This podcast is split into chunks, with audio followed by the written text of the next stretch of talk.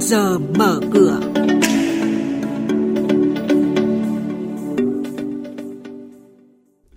Thưa quý vị, trong chuyên mục này sáng nay sẽ có những thông tin chính đó là mặt bằng lãi suất huy động kỳ hạn ngắn diễn biến tăng nhẹ. Sân bay Cát Bi Hải Phòng dự kiến nâng công suất lên 13 triệu hành khách. Chỉ số VN Index tăng hơn 20 điểm trong phiên chiều qua. Và sau đây các biên tập viên của Đài Tiếng nói Việt Nam sẽ thông tin chi tiết.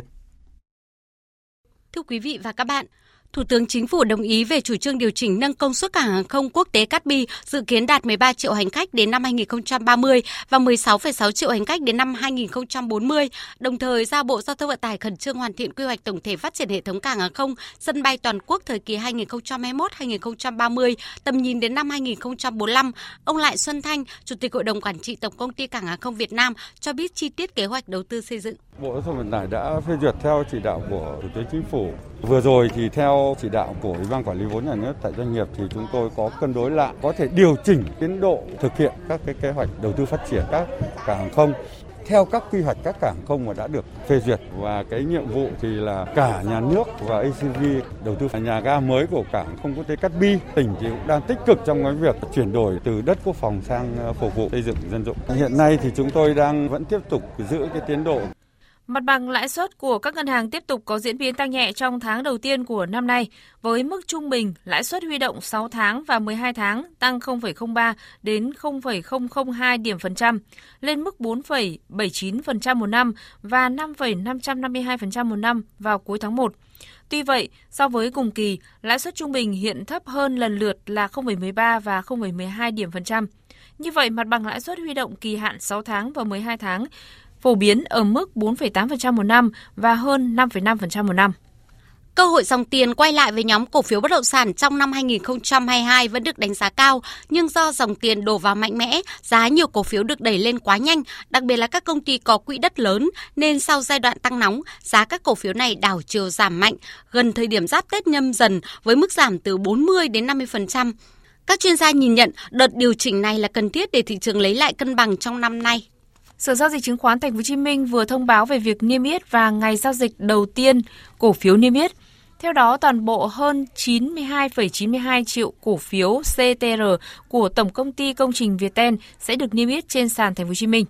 Ngày giao dịch đầu tiên là 23 tháng 2 năm 2022. Giá tham chiếu trong ngày giao dịch đầu tiên 85.400 đồng một cổ phiếu. Biên độ dao động giá trong ngày giao dịch đầu tiên là cộng trừ 20%.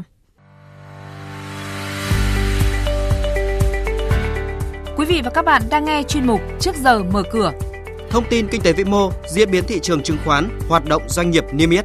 Trao đổi nhận định của các chuyên gia với góc nhìn chuyên sâu, cơ hội đầu tư trên thị trường chứng khoán được cập nhật nhanh trong Trước giờ mở cửa.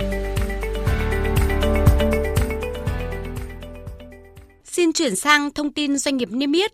Quỹ ngoại Dragon Capital vừa bán 1 triệu cổ phiếu KBC của Tổng Công ty Phát triển Đô thị Kinh Bắc để giảm sở hữu từ 8,02% về còn 7,85% vốn điều lệ.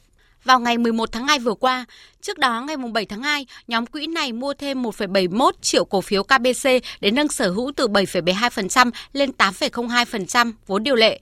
Đóng cửa phiên giao dịch mới đây, KBC giảm 900 đồng về 56.900 đồng một cổ phiếu công ty cổ phần quản lý quỹ đầu tư MB, MB Capital, tổ chức liên quan của ông Phan Phương Anh, thành viên hội đồng quản trị tại Fideco, vừa đăng ký bán toàn bộ 1,9 triệu cổ phiếu để giảm sở hữu từ 4,92% về 0% vốn điều lệ. Giao dịch dự kiến thực hiện từ ngày 17 tháng 2 đến ngày 18 tháng 3 năm 2022. Tiếp theo là diễn biến đáng chú ý trên thị trường chứng khoán. Sự thận trọng dù vẫn còn trên thị trường khi dòng tiền suy yếu, Tuy nhiên, sự khởi sắc của các blue chip như MSN hay nhóm Vingroup, nhóm ngân hàng đã giúp VN Index lấy lại không ít số điểm đã mất trong phiên hôm qua. Chốt phiên thì VN Index tăng 20,79 điểm lên 1.492,75 điểm. HNX Index tăng 2,83 điểm lên 423,84 điểm. Đây cũng là các mức khởi động thị trường phiên giao dịch sáng nay.